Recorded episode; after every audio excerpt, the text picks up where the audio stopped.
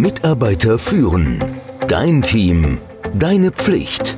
Der Podcast für Antreiber, Macher, Menschenkenner, Widerstandskämpfer und Zuhörer. Der Podcast von und mit Kai Beuth, dem Experten für das Thema Führung. Weiter geht es in der Change-Reihe nach John Kotter. Stufe 7. Erfolg konsolidieren und weitere Veränderungen ableiten. Hast du folgende Situation schon einmal gesehen? Ein Mann steht vor seinem Auto. Er hat einen leeren Benzinkanister in der Hand. Die Kühlerhaube ist auf. Seine Familie sitzt wartend im Auto. Und ein Auto nach dem anderen fährt vorbei. Diese Szene trifft gut auf den Zustand einiger Change-Projekte zu. Wie bei diesem Familienausflug geht vielen Change-Projekten das Benzin aus, bevor das Team das gewünschte Ziel erreicht hat. Die Veränderungsbemühungen verlieren wegen der schlechten Ausführung an Momentum. Genau wie diese Reisenden, die überschätzt haben, wie weit die Familie mit einem Benzintank reisen könnte, überschätzt manchmal auch ein Führungsteam, wie weit das Change-Projekt trotz kurzfristiger Erfolge gehen kann. Um diesem Schicksal zu entgehen, müssen du und deine Führungskoalition die Erfolge früherer, kurzfristiger Siege konsolidieren und darauf aufbauend weitere Veränderungen durchsetzen. Du musst das Momentum für deine Change-Bemühungen verstärken. Dieser 7. Schritt nach John Kotter verhindert, dass dein Team wieder in seine alten Gewohnheiten zurückfällt. Dieser Schritt setzt die Dynamik für Veränderungen fort und wirkt jedem anhaltenden Widerstand gegen Veränderungen entgegen. Du erhältst die Dynamik des Wandels aufrecht, indem du das Ergebnis von Schritt 6, kurzfristige Erfolge zu erzielen, nutzt und in dieser Stufe 7 die größeren Veränderungen umsetzt. Dein größter Fehler wäre nun, vom Gast zu gehen und sich in den frühen Erfolgen der 6. Stufe zu sonnen und dann weniger fokussiert auf die Konsolidierung der Änderungen zu achten. Das passiert meistens, wenn du glaubst, dass die bisherigen Bemühungen ausreichen und es schon funktionieren wird. Ich habe schon erlebt, dass diese Bemühungen oder die Bemühungen eines Jahres innerhalb von einem Monat zurückgedreht wurden. Versuche dieser Versuchung zu widerstehen.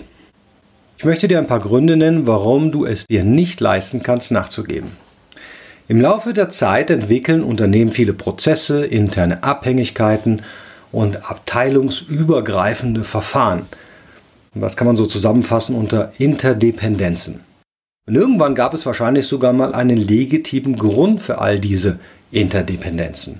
Mit der Zeit sind einige dieser Interdependenzen jedoch nicht mehr notwendig und die stellen jetzt ein Hindernis für jegliche Veränderungsbemühungen dar, denn die unterstützen ja den Status quo.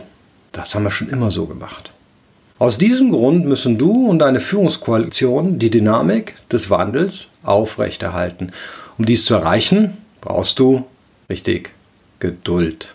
Du und deine Führungskoalition müssen anderen, vor allem kritischen Teilnehmern, zu verstehen geben, dass die Zeit für alte Gewohnheiten vorbei ist.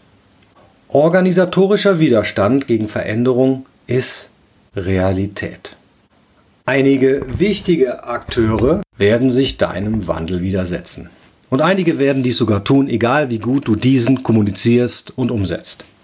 Das gilt insbesondere dann, wenn du ein großes Team leitest, in dem die Durchführung von Change komplexer und zeitaufwendiger ist. Doch selbst wenn du ein kleines Team leitest, kann der Widerstand einiger weniger Teammitglieder, die auf den Status quo beharren, genauso heftig sein wie in größeren Organisationen. Ich habe in meinem Berufsleben beide Formen des heftigen Widerstandes erlebt. Du solltest dir merken, dass der Widerstand gegen Veränderungen sich nie ganz auflöst. Selbst bei frühen Erfolgen wird es immer einen Kollegen geben, in dessen Revier du gewildert hast, oder einen Mitarbeiter, dem es zu bunt wurde, dass er nun einen Net Promoter Score einführen sollte. Ganz besonders viel Widerstand erlebte ich immer wirklich bei der Einführung der Homeoffice-Möglichkeit durch das sogenannte Mittelmanagement. Die haben nämlich dann befürchtet, dass sie ihre Mitarbeiter nicht mehr überwachen konnten. Der Widerstand gegen Veränderung mag sich aufgrund deines anhaltenden, aktiven Engagements abschwächen, aber er verschwindet im Allgemeinen nie ganz. Schon alleine deshalb ist es wichtig, die frühen Erfolge zu konsolidieren und dann daraus weiteren Change abzuleiten. Widerstand gegen Change regt sich bei der erstbesten Gelegenheit. Aus diesem Grund ist die erfolgreiche Konsolidierung von Erfolgen und die Durchführung weiterer Veränderungen eine sehr wirkungsvolle Strategie, um irrationalen und politischen Widerständen zu begegnen. Dein Engagement ist in diesem Schritt ebenso bedeutend wie in den früheren Schritten. Deine Kommunikation und dein Handeln alleine sind entscheidend für die Aufrechterhaltung der Dringlichkeit der Veränderung.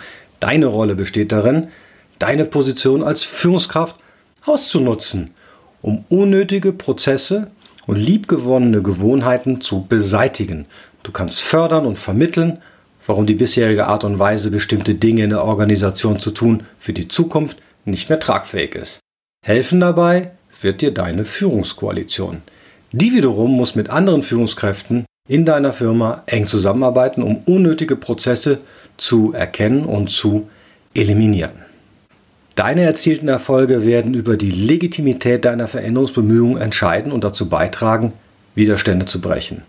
Es gibt keine low-hanging fruits.